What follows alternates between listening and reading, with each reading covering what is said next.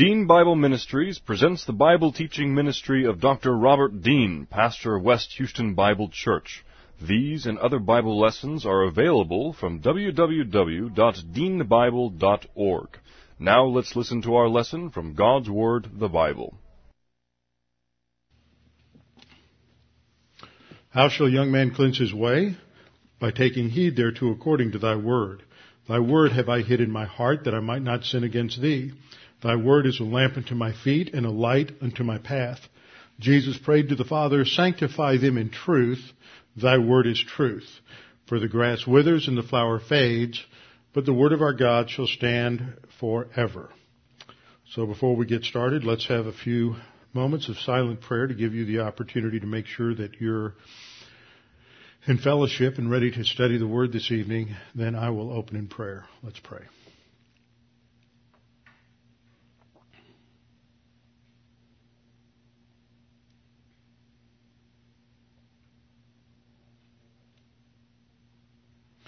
Father, again, we express our gratitude that we can be here. We're grateful that we have your word. We're grateful that we have your word in our own language and that we have such a rich heritage uh, within our country of and within our English tradition, English speaking tradition of theology and theological vocabulary that we may be able to uh, accurately, precisely describe and discuss the things that uh, we study in your word. Father, we are mindful of the fact that your word has been given to us for a purpose, and that is to teach us how to think and prepare us uh, to face the issues of life, that we may be able to make wise decisions, and that we may be able to glorify you in our lives. Father, as we study your word this evening, we pray that you would use the things that we study to help us to better understand your word and your will for our lives. We pray this in Christ's name. Amen. Open your Bibles to Acts 2 our Acts 1 rather. Acts 1. And we are continuing uh, our study that I began last time on the second half of the first chapter of Acts, which focuses on this decision that Peter makes to replace Judas, who by this time has been dead for about six weeks, and as a disciple with someone else. Now, there are those who believe that this was not an appropriate decision, not a right decision, maybe it was bad timing, and there are others that believe that this was uh, this was a good decision, and that this was in keeping with um, Old Testament revelation and Old Testament practices, and since uh, none of the disciples at that point really had any idea what was going to happen on the day of Pentecost, that the Holy Spirit would descend and that spiritual gifts would come. There would be the birth of a new organism called the church, that this was perfectly acceptable for Peter to make this decision. And having had discussions here and there with folks over the years, I started doing a little more detailed look at this, having always taught that I didn't think that Peter had a good decision, made a good decision here, but recognizing that there's a lot more going on in this than what meets the eye superficially. And so I started digging into this a little more, and there's a lot of interesting things that are going on in this passage that we need to learn. And we need to learn them not only because they're present in this chapter, but it, I think it sets the stage for being able to intelligently understand what comes up in the second chapter of Acts. And whether you fully comprehend all of this or not, Acts 2 especially, Acts 1 is not so much, but Acts 2 especially is a uh, enormously controversial chapter. It's by going to Acts chapter 2 and and the giving of the gift of tongues that of course was understood by those who began the charismatic or rather the Pentecostal movement, uh, that looked look to Acts chapter 1 as a pattern for normative behavior in the church, that is, speaking in tongues. And so that's a major issue in Acts chapter 1. I mean, Acts chapter 2. Uh, second major issue that comes up in Acts chapter 2 has to do with the fact that Peter uh, explains what has just happened in terms of the Holy Spirit being poured out upon the disciples. And another question that is that I'll get into is how many actually received the uh, uh, gift of tongues or spoke in languages that they had not previously studied or learned. Uh, how many actually spoke on that day? Was it 120 or was it uh, 12? But when Peter explained it in 216, he says, "But this is what was spoken of by the prophet Joel." And so he seems to be identifying what happens on the day of Pentecost with uh, what Joel prophesied in Joel chapter 3. Now there are basically three answers to that, uh, to the question of, of uh, what exactly did Peter mean. The first answer is that that Peter is saying that this is precisely and exactly the fulfillment of what uh, what what Joel said. Problem with that is nothing that Joel predicted happened on that day, and nothing that did happen was prophesied by Joel. But if you take that view, and if you understand Joel in context, then Joel is talking about something that occurs just prior to or at the time of the day of the Lord, which in the Old Testament describes the time when uh, the Lord is going to come, redeem Israel, and rescue Israel from national uh, calamity as they seem to be on the edge of complete and total destruction. And then uh, the Messiah will establish his kingdom on the earth and rule as the uh, son of David uh, literally from Jerusalem and rule over all the nations. And we've studied many of those passages in the past that relate to that. Psalm 2, Psalm 110, uh, many others that indicate the, the future rulership of the uh, Messiah as promised in the Old Testament.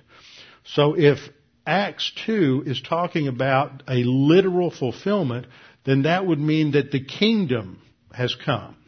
Now those who say that yes, the kingdom has come recognize that it's not physical. So they have to change the meaning of the kingdom to a, from a physical kingdom to a spiritual kingdom. And that's essentially the position of amillennialism. A meaning, being a Greek uh, prefix equivalent to the English prefix un meaning a negation. And millennial, which is built on a Latin word. I don't know who combined a Greek prefix with a Latin root. Somebody who has coined the word for us. And so now we all act like we're ignorant. Uh, amillennial means no literal thousand year reign. So that's, that's the amillennial view. Then there's the view that, uh, well, we recognize that there are some things that happened here that don't quite fit Joel and things that Joel said that don't quite fit here, but in some sense this is fulfilling Joel, so in some sense the kingdom came. We don't know what sense, but in some sense it came, or it came partially, or it was inaugurated, but it's gradually coming in over uh, the period of the age in which we live, and, and won't come in its fulfillment in all of its fullness until uh, Jesus returns and establishes the kingdom. That view is called the already not yet view.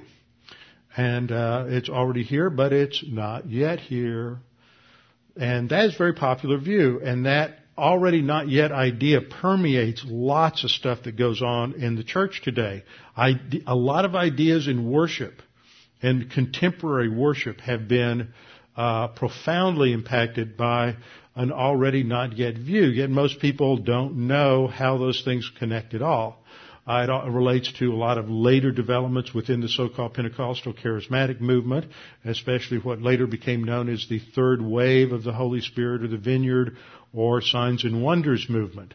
Then it also plays a big part in this new movement that came out of Dallas Seminary and a few other places. Bob Saucy out at Talbot Seminary in, in uh, uh, Southern California and a couple of other men who came up with this new hybrid called progressive dispensationalism. And that word progressive got tagged on their name because they still, still unlike dispensationalists, who had always believed that the kingdom was not inaugurated on Pentecost, but was postponed till Jesus comes back, these dispensationalists believed that the kingdom would come in progressively over time. They bought into the already not yet view.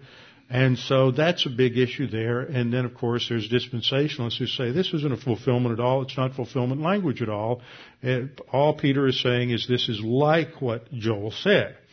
So to understand, and, and then Joel quotes from several Old Testament passages in that particular message or sermon that he gave that's recorded in Acts chapter 2. So to understand all these things, it's important for us to really understand what is meant in the New Testament when Old Testament passages are quoted. I concluded with this last time in the last um, 10 or 15 minutes. We just kind of uh, did a rapid race over this material, and in talking to uh, a couple of people afterwards or since then, uh, they suggested that I slow down and go back over it again because it is so crucial to understanding and being able to read your Bible with knowledge and understanding. In fact, what I suggest, and when I first learned of this uh, num- many, many years ago, uh, it made a huge difference in just how I would read the Bible because you can pick up almost any English text and when you are reading through the New Testament, you will see that there are verses that are in italics. And those verses that are in italics are verses that are, they're in italics because they're quotations from the Old Testament. We saw a lot of these in our study in Hebrews. They're quotations from the Old Testament. And so to uh, understand how the writers are using them, sometimes you'll go back and you'll read the passage in the Old Testament and you'll go, hmm, how in the world did they do that? And see, so, and, and there are many scholars and students of the Word have asked that question over the, over the centuries, and some have said it's just some sort of a mystical, uh, use of the Old Testament. Uh, some say that there's, uh, they're, they're just sort of doing, uh, what I like to call Rorschach exegesis. They're just going to some passage that has a word or a phrase. It's something like what they want and they just grab it and apply it without any relation to the original context. Uh, lots of different ideas like that. And so uh, this is a great thing for you to learn so that once you get a list of this or get it in your mind, then when you're just reading through the Bible or you're doing your own Bible study, you, you run across a verse that's a quote from the Old Testament, you can go back and read the Old Testament context and then ask yourself, well, which of these four fits the scenario? And so since we'll be doing this a lot in the coming chapters, I think it's important that we really do understand uh, all that is going on here. So we get into Acts chapter 1. Uh, we read in verses 12 through 14 that after Jesus ascended, the disciples went back to Jerusalem, which mean, meant they descended uh, from the top of the Mount of Olives, which takes you down through the Kidron Valley and across the Kidron Valley and up into the old city of David and up to the just to the south of the of the, what is now the Temple Mount, and somewhere in that area, just to the uh, just to the west of there, was where you had. Um, uh, a, a, number of buildings during the time of Christ, and no, there's a couple of places today that are thought to have been uh, where the upper room was located, but nobody knows for sure. Uh, on a, when, whenever you lead a tour to Israel, we I always talk about the fact that there's um, on a scale of one to five.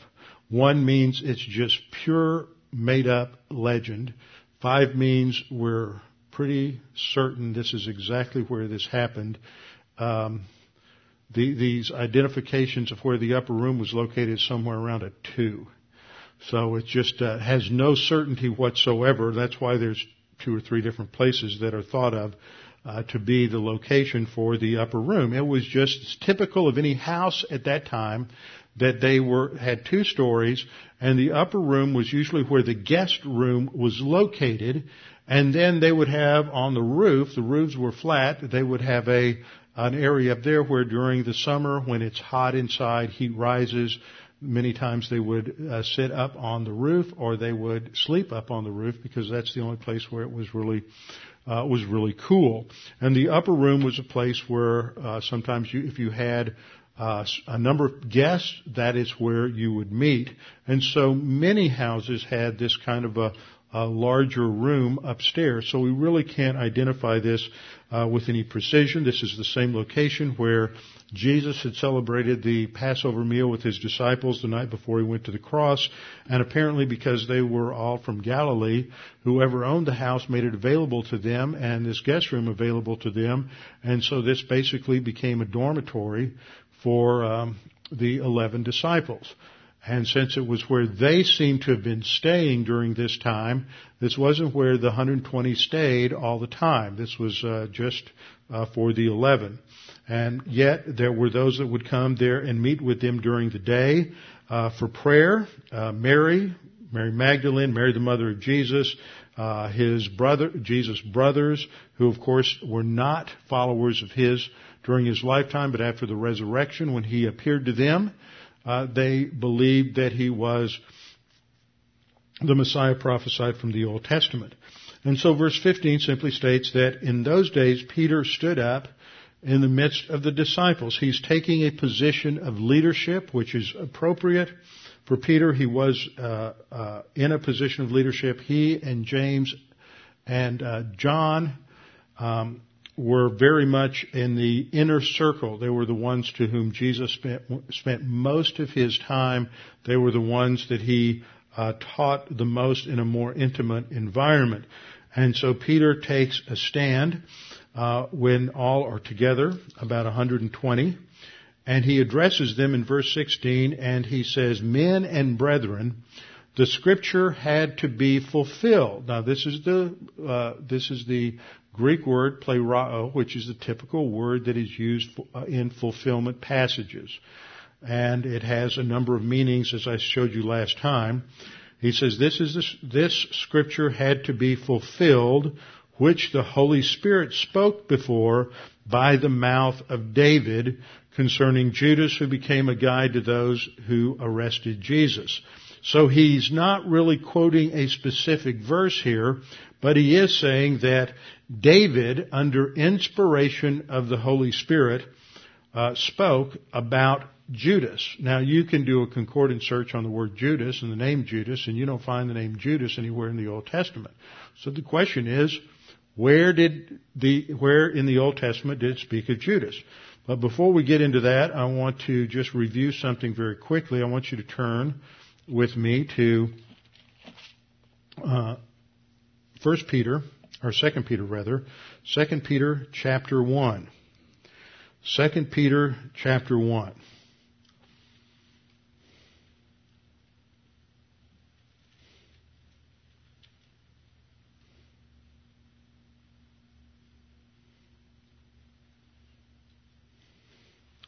And we'll just look at verse, start verse 19. Peter's been talking about the fact that, that they did not receive, uh, that they, they're not believing something that's just a, a really slick, made up story. And that's one of the evidences that confirms the validity and the truth of the, of the, of the disciples. When Jesus was crucified, they scattered to the four winds. The last thing in the world they wanted was to, was to be identified with Jesus and to be put on a cross by the Romans.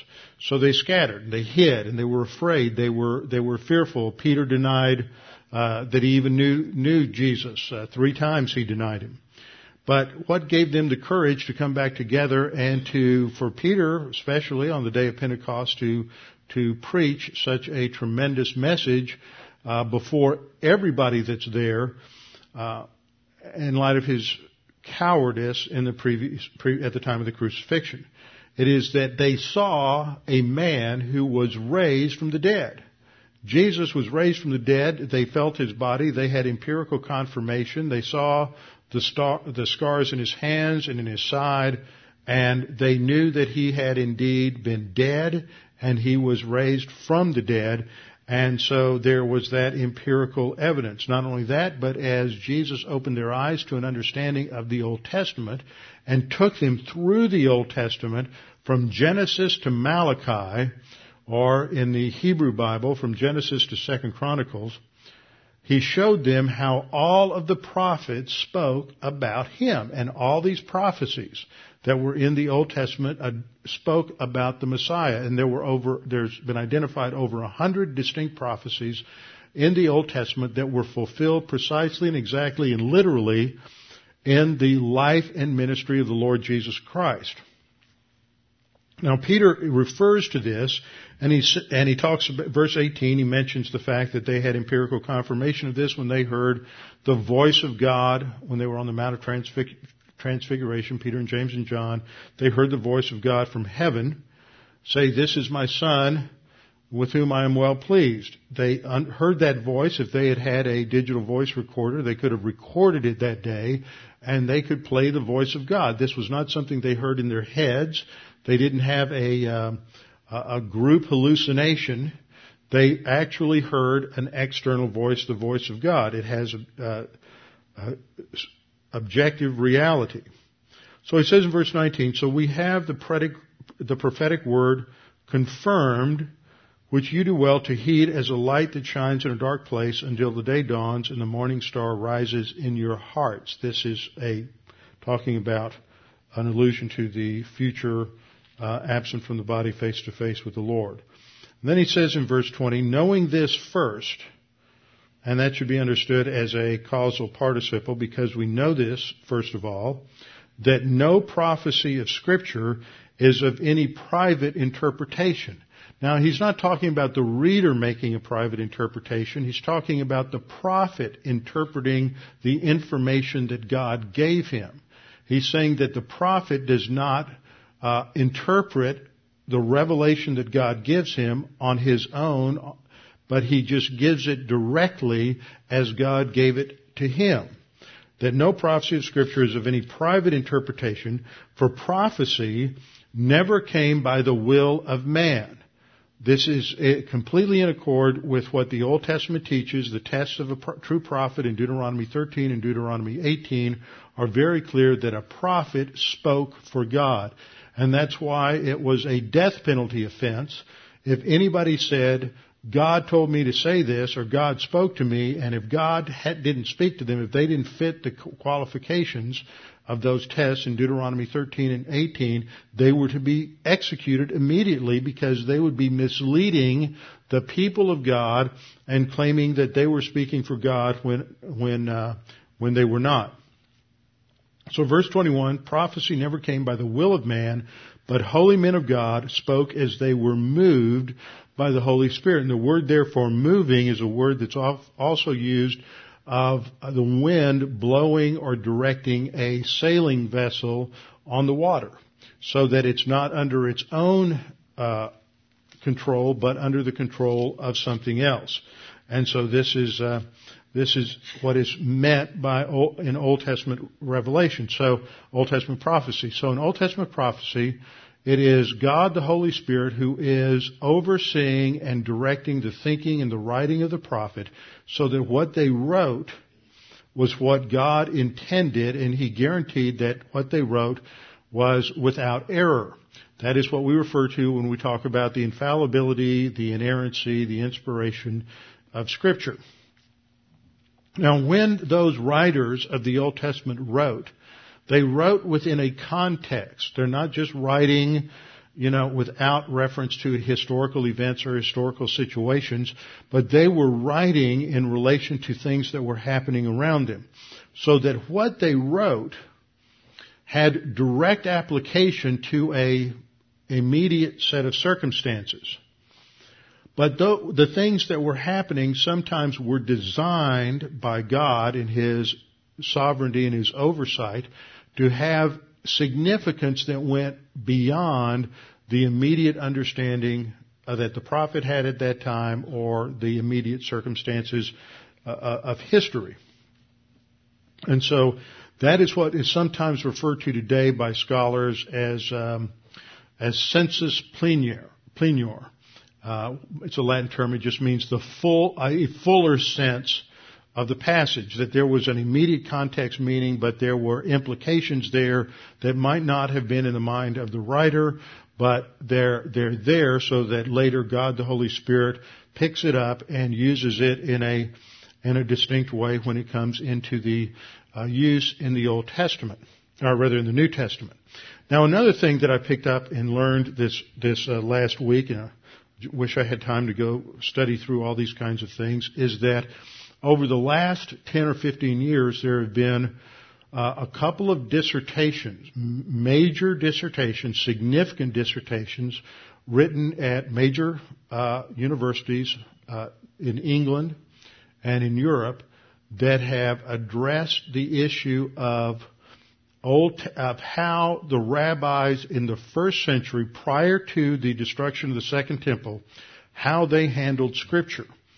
And these dissertations have demonstrated uh, beyond a shadow of a doubt that the way that the rabbis prior to 70 AD quoted scripture and handled scripture was very different from what it became by the second century and even later into the uh, into the present era, into the church age. So uh, this is very important. And what they discover is that the rabbinical exegesis and interpretation was much tighter and much more consistent with what we refer to as literal interpretation of Scripture. That's why in the series I did over Christmas, when I talked about uh, messianic prophecies in the Old Testament, connecting that to the uh, birth of Jesus and Christmas and everything, that it, that the at the time of Jesus and just prior to that, in the last two or three centuries before Christ, when we can look at uh, the Talmud, Mishnah, um, we can look at various uh, midrash writings that come from that period of time, we can see that passages that Christians consistently take as messianic. Genesis 3:15, Psalm 110, Psalm 2, Isaiah 7:14, Isaiah 9:6, Isaiah 53, Daniel 9, passages like that, that these passages were understood by rabbis at the time of Jesus to be specifically and literally referring to the coming of the Messiah. Whereas by thousand AD, thousand years later, there were different shifts that took place in rabbinical interpretation that became much more allegorical. Uh, you had the development of Kabbalah, of Kabbalah rather. Uh, and some of you are familiar with that. There's a number of uh, people in Hollywood who, uh, trying to find some hope or meaning in life, get caught up in the mysticism of Kabbalah. And Kabbalah mixed with some other things is at the root of the thinking and the theology of the Haredim, which is a term referring to the hyper-Orthodox in Judaism. And so as you, as you look at the Kabbalah, one of the ways they would interpret the Bible is assign a number to every letter, and then you read through the Hebrew uh, Hebrew sentence, and you give every letter a value, and then you add up the numbers, and that gives you another number, and then you interpret that number, and this gives you some sort of great insight into some truth. It doesn't have anything to do with the literal meaning of the words, the structures of the sentence, the stories, or anything like that. That's just sort of a surface text, and what we need to do is get way behind that to some sort of mystical meaning. That kind of thing also went on in the early church as a result of the influence of Neoplatonism.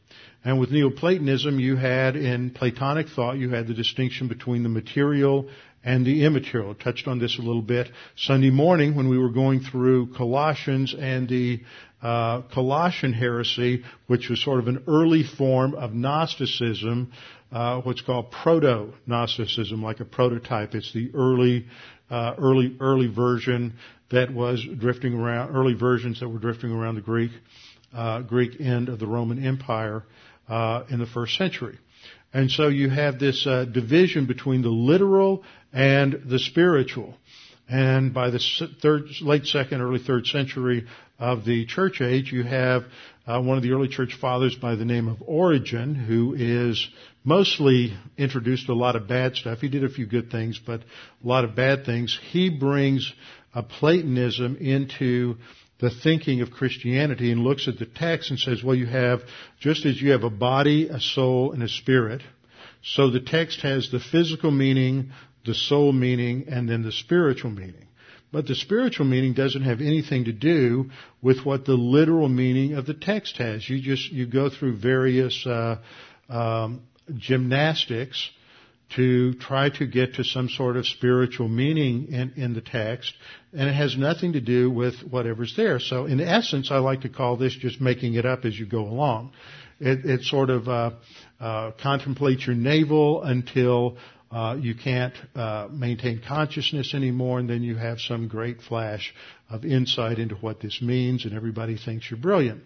Uh, that was typical in the early church, and that kind of thing also became prevalent in a lot of in a, in a lot of Judaism.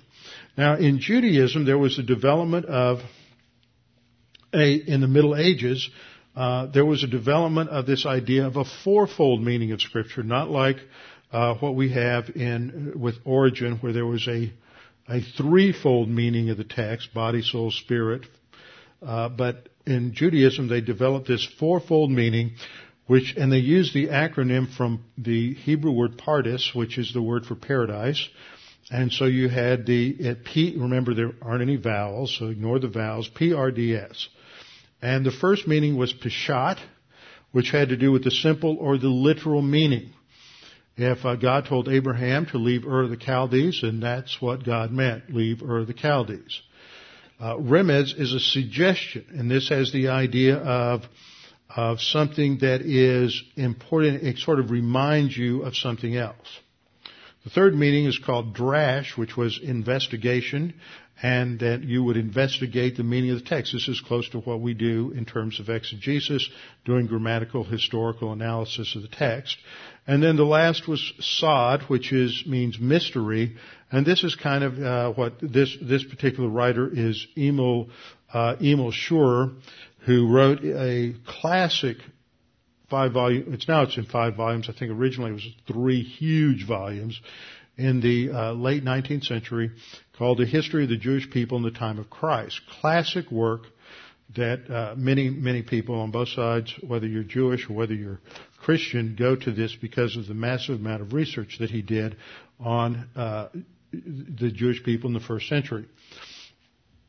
And so he writes this. Uh, this is his. This is a quote from him saying that uh, this last, the mystery, is the theosophic meaning. This is what we would call the. You know, has nothing to do with the literal meaning. It's the result of of uh, some sort of mystical, spiritual insight uh, into the text.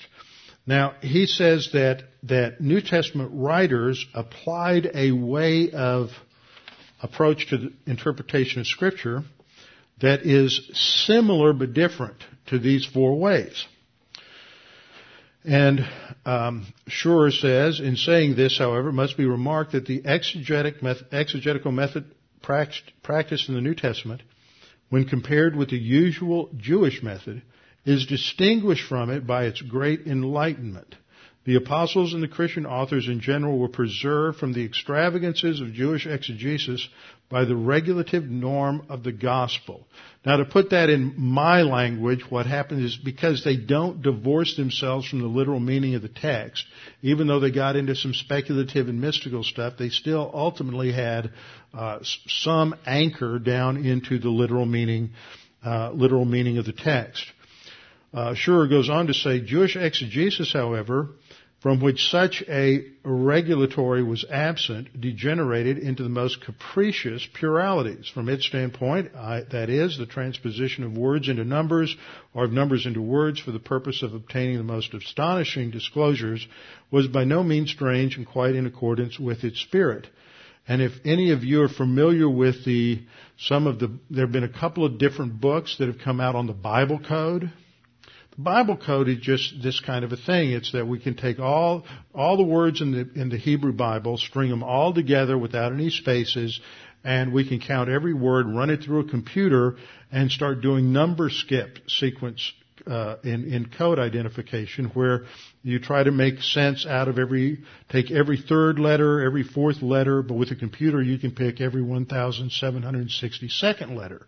And sooner or later, by doing this kind of number sequence code, code skipping, or number, uh, letter skipping, you can come, eventually you'll come up with words that make sense. So they predict the assassination of JFK and um, the assassination of uh, Anwar Sadat and the uh, lots of other things that that uh, that are discovered by looking at this. The trouble is there aren't any two Hebrew manuscripts that are the same because of spelling differences. because of what they call matres lectionis, which were consonants that were inserted to stand as a vowel. Uh, some ma- manuscripts had some of those in early, so there's there's no two Hebrew manuscripts that are the same. So if you just insert five five letters at random anywhere through the uh, through the New Testament, or change I mean through the Old Testament, or change the spelling five or six times, uh, you screw up the whole number skip. I mean, it just all of a sudden it becomes meaningless. And so the big question is, what text are you using that is the definitive text? Because no Old Testament scholar, Christian or Jewish, has ever identified the Old Testament text. So that's your major problem. But when you have a mystical approach to Scripture and a superstitious approach to God's revelation, that's the kind of nonsense that you get into. But as Schurer pointed out, these four ways are evidenced in a much more guarded and conservative uh, quote uh, or record of Scripture quotation of uh, Old Testament and New Testament in in the way rabbis in the first century prior to the uh, destruction of the temple used the Old Testament. This is evidence in the Bible. And I went through this some last time, and that was a good flyover. And I'm going to add some interesting new little things tonight, and then hopefully we'll have time. Probably not. And uh, get into the application in the passage. So last time I said the first use is literal prophecy, literal fulfillment. This is where you go to the Old Testament and it's clearly making a statement about something that will happen in the future. It's clearly a prophecy. And the classic example of that is Micah 5:2, which predicts that out of Bethlehem, the city of David, the Messiah will come. He's the one who's identified at the end of verse 2 as the one whose goings forth are from old, Kedem in the Hebrew, from everlasting, Olam. And when Kedem and Olam are used together, uh, it indicates time without end. Uh, and so this clearly indicates that the one who would be born in Bethlehem, that would be the future ruler of Israel, was one who didn't have a temporal beginning, but was around from all eternity. So this is a literal prophecy, and it's literally fulfilled when Jesus is born to Mary in Bethlehem.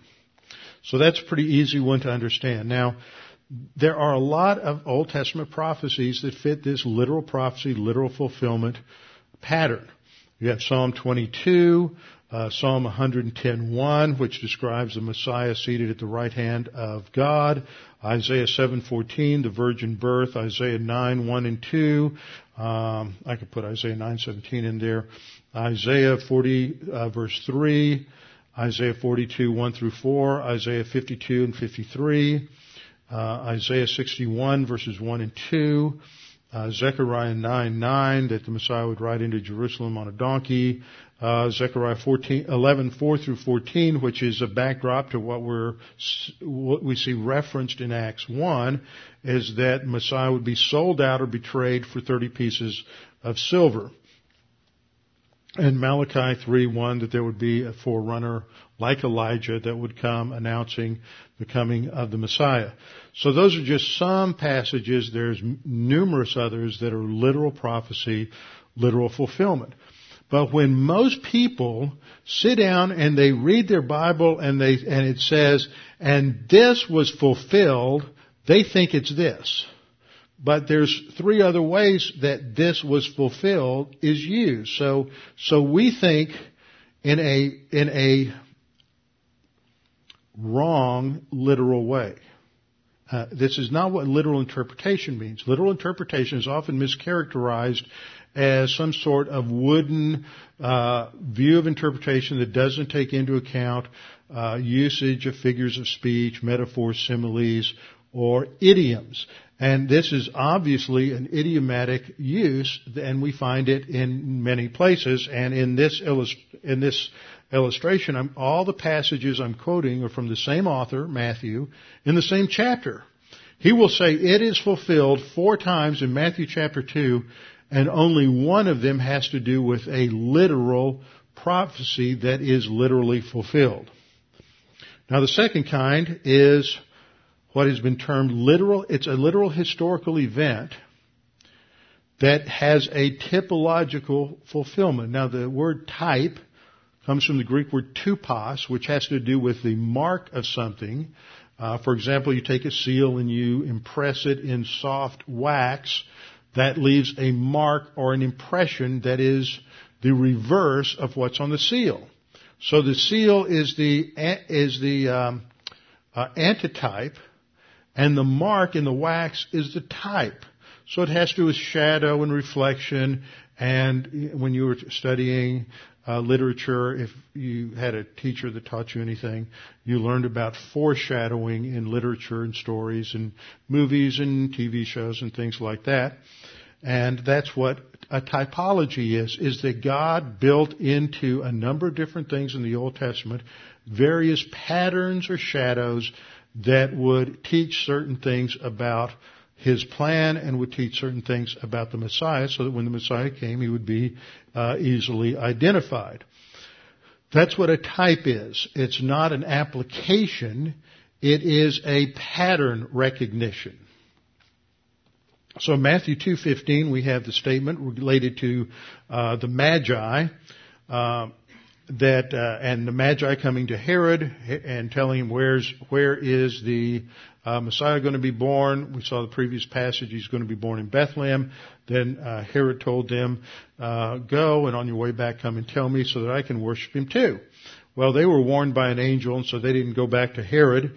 And Herod then, in order to prevent this young child from growing up to be the king of the Jews, because he was the king of the Jews and he didn't couldn't stand in competition, uh, he was so paranoid that uh, the angel also warned Joseph and that they needed to take the baby and to flee to Egypt. And so they did until Herod died, and which wasn't very long. And then Herod, then Herod was succeeded, and um, that still provided a somewhat dangerous uh, circumstance and situation in um, in in Judah. And so uh, Joseph was told to go back, but to go home and to do it secretly, and he went back to Nazareth. So, this is a reference to the leaving of Egypt and going home. Uh, that Joseph and Mary were there, that is in Egypt, until the death of Herod, that it might be fulfilled, which was spoken by the Lord. Notice that fulfillment terminology again. And it was spoken by the Lord through the prophet saying, out of Egypt I called my son. Now this is really good stuff. This is the kind of stuff I just love to study. In Hosea 11:1, we have a statement by Hosea in the context that you know, we always get confused when we have these chapter divisions. Try to read the context at the end of the chapter before and what comes after, because a lot of times it just messes up your train of thought and context if you if you just look at that one verse. In the context of Hosea 10 and Hosea 11, it's referring historically to what God did in redeeming the, the uh, Israelites from Egypt, from slavery in Egypt. And so Hosea 11:1 is a historical reference. When Israel was a child, I loved him. Notice it's a second person, I mean third person singular pronoun. So him is referring to the nation in a collective sense and out of Egypt I called my son. Well, that's a reference back to, to God's statement to Moses in Exodus chapter 4 that uh, Israel was his firstborn son. So this is nothing more than a historical statement based on the facts of what happened in 1446 BC. Out of Egypt I called my son. But Matthew takes this and he, uh, he, he takes it and he uh, relates it to Jesus. This is a pattern. Well, why do you think Hosea did that? Simple answer. Well, he's under the inspiration of the Holy Spirit. But that's not how it works, folks. It's not just like, oh gosh, Holy Spirit gave me a flash and I'm just going to say this. That what had happened. These prophets are students of the scripture. They're writing from their own personality, their own experience, and their own background. And so this statement that he makes about uh, the coming out of Egypt has a, an extremely important background. Wonder why that line's in there. We'll find out. Oh, I know why. Okay, here's Numbers 23:21. Turn with me to Numbers. Let's go back to Numbers. This is good stuff. This is why, as you see here, we build and build and build on what we've studied and learned before. You remember back in December, I did a series, Christmas series on messianic prophecy. And one of the important prophecies uh, related to, or a couple of the important prophecies related to the Messiah came out of these really bizarre uh, prophecies made by this guy Balaam uh, in Numbers 23 and 24, who's mostly a false prophet. He, uh, people say, was he saved? Probably, but he's he's he's a false prophet. And so uh, Balak, who's the uh, king of Moab, has hired Balaam to curse Israel. But God won't let him do it. And four different times he tries to, to curse Israel. And each time God gives him something else to say and he ends up having to saying what God wanted him to say, despite the fact that he was really trying to curse, curse Israel. Now in these prophecies, what is clear is that Israel as a collective whole is being used as a pattern for the Messiah. Now, I've also taught that Israel as a collective whole and their experience with God is also a pattern of the spiritual life for the church age believer. I think that's, that's true. But in this, Israel is used in this context as a picture of the Messiah. So we have this uh, prophetic uh, aspect to this. And we're going to go back to look at Numbers 23, verse 21. What, you, what I want you to notice here is the use of second, I mean, of third person singular pronouns. Third person singular pronouns. He has not observed iniquity in Jacob. That the he there is referring to, to God. Goes back to verse 19. God is not a man that he should lie, nor a son of man that he should repent. Has he said and will he not do it? Or has he spoken and will he not make it good? Behold, I have received a command to bless. He is blessed, and I cannot reverse it. That's that's um, uh, ba- Balaam's uh, mea culpa. Uh, 21, he said, He has not observed iniquity, that is, God has not observed iniquity in Jacob, nor has he seen wickedness in Israel. Now, I've highlighted Israel and Jacob in blue because in synonymous parallelism here, Jacob and Israel are parallel to each other. He has not seen iniquity, nor has, he has not observed iniquity is parallel to, nor has he seen wickedness. This is classic Hebrew poetry of synonymous parallelism where the second line repeats what's in the first line with synonyms to give a full picture of what is being, what is being said. So that Jacob and Israel, Jacob is not referring to the literal individual Jacob, but is referring to the nation Israel. Israel is the name that was given to Jacob by God after he wrestled with him at, at uh, Peniel. And so here, Jacob and Israel are used as a title or name for the whole of the uh, Jewish people. And then we read, the Lord his God is with him. And the shout of a king is with him, literally, in the Hebrew. But in most of your English translations, to make it mean some sense in English, they usually translate the, the last line there, among them. Because Israel is being referred to as a, just like we saw in, in Hosea 11.1, collectively by a singular pronoun. Now, that's not always true, but it is true in a lot of places. However, Oh, I can't believe it. In Numbers 23:22 we read that there's a shift from a singular pronoun to a plural pronoun. God brings them out of Egypt. He has strength like a wild ox. Now what we read in verse, verses 22 and following is that God brings them out of Egypt God has strength like a wild ox. So he's going, a wild ox is extremely strong and powerful. So this image is used of God and his power to protect, uh, protect Israel. Look down at verse 24. Look, a people rises like a lioness. and lifts itself up like a lion. It shall not lie down until it devours the prey and drinks of the blood of the slain. So that the people, that is, the, the him and the them that we referred to earlier, are compared, God's power that protects them is like a wild ox.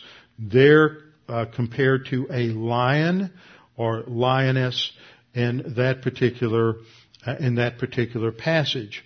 And the other thing that we need, uh, I want to emphasize here is that God says in this passage, God brings them out of Egypt. That's the historical event of the Exodus. Now this is where things get really fun. In Numbers 24-7, we get into Balaam's um, third prophecy. I think I said four prophecies earlier. I meant misspoke. I meant three. Or uh, yeah, I, know there are four prophecies. So we get into that was the second prophecy that I just mentioned, and now I want to get into the um, yeah the third prophecy in the first part of chapter 24.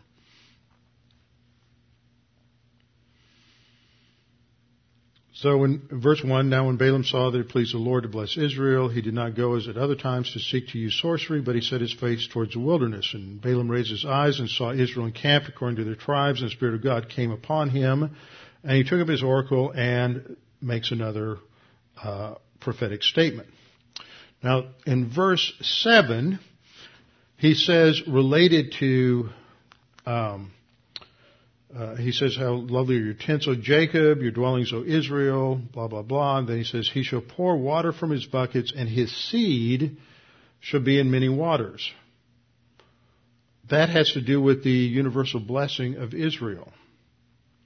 His king, now this refers to the king of Israel, shall be higher than Gog. Now in a lot of translations, as I pointed out in, back over Christmas when we studied this, um, a lot of English translations have Agag. And that's what you find in the Masoretic text. But remember, in Hebrew, originally there were no consonants. So all you had was GG. So that can be just about anything. Now the Masoretic scribes inserted the vowels here around the, I don't know when they, they, they got into this, but sometime much after the time of Christ. And there was a tendency, a trend among the, the Masoretes and rabbis much later on, five, six, seven, eight, nine hundred years after Christ, to de-Messiah, de-Messianize, if that's a word, to remove messianic implications as much as they could. So if you translate this Agag, then it's fulfilled historically when Saul defeated Agag in 1 Samuel chapter 16. But if this is Gog, then this is an, a, a reference to the future when the Messiah will defeat the future enemy of Israel mentioned in Ezekiel 38 and 39 that's identified as Gog. And then the, the, the fact that this is a messianic prophecy then is, is extremely clear as it is from other, other parts of this particular prophecy. So he says, the king shall be higher than Gog and his kingdom shall be exalted. This is the kingdom of the, of the Messiah. His kingdom is, he will rule over all of the nations. And then verse 8 says, God brings him out of Egypt. Not them, which is what was said in verse 20, 22 of the last chapter, but now it is God brings him out of Egypt, and it is he, the Messiah, that has strength like a wild ox, he shall consume the nations, his enemies. He shall break their bones and pierce them with arrows. God is going to bring them out of Egypt. That is the historical event. That's a historical event and, and Hosea would have been aware of this prophecy and that is part of the backdrop to understanding Hosea 11.1. Now the next question is, one other thing before we get to the next question. In this passage, we also see that God is now comparing in the previous, in, in, in the, the second vision, God is comparing Israel, God's power is like the horns of a wild ox, and Israel was supposed to be like a lion. Now, it is the Messiah who is like the horns of a wild ox, and it is the Messiah who is like a lion in 23:24. And and the parallelism is is pronounced here because what God is showing us is that that Israel as a corporate body is teaching us things and stands for certain things in relationship to the Messiah. And the idea that uh, here that we have he bows down, he lies down like a lion, it goes back to the prophecy of Jacob over Judah in Genesis 49:10 uh, about that the scepter would not depart from between his feet. That then refers to Judah as the Lion of Judah. Refers to the Messiah as the Lion of Judah. And of course, the last line, "Blessed is he who blesses you, and cursed is he who curses you," is from Genesis 12:2. That's part of the Abrahamic promise, the promise God made to Abraham. Uh, that those who bless him and his descendants would be blessed, and those who curse him and his descendants would be cursed. And so now we ask the question in relationship to Hosea 11 and Matthew's use in Matthew chapter 2, why didn't Matthew just quote from Numbers uh, 20, uh, 24, 7? Because there's something that's said in Hosea 11:1 that is the emphasis. It's not just that he the Messiah or that Jesus comes up from Egypt that fits that pattern, but it's that he is my son. It's connecting to these statements from um, uh, Psalm two that he that uh, he is my son. Today I have uh, uh begotten him. Uh, these other passages in the Old Testament, the birth passages of the the virgin birth in Isaiah seven fourteen and uh, Isaiah nine uh, 9:17 that that there will be this son who will be born. A child will be born. A son is given to us. And so Hosea connects the messianic prophecy of Numbers 24:7 and 8 uh, Numbers 24, 8, God bring him out of Egypt with the sonship prophecies related to the Messiah. So that's our historical event with a typical fulfillment. Now there's a few other things I want to say about this. Let's just cover these briefly before we close tonight and we'll come back and look at the last two next time. In Isaiah 29:13, this is another example where Israel has become uh, religious in Isaiah 29:13, but only in an external or outward sense and he's only obeying man-made commandments while he ignores the real intent of the Torah. And that's quoted in Matthew 15, 7 and 9 when Jesus is confronting the Pharisees and their traditions with fitting the pattern uh, that is laid down in Isaiah 29:13.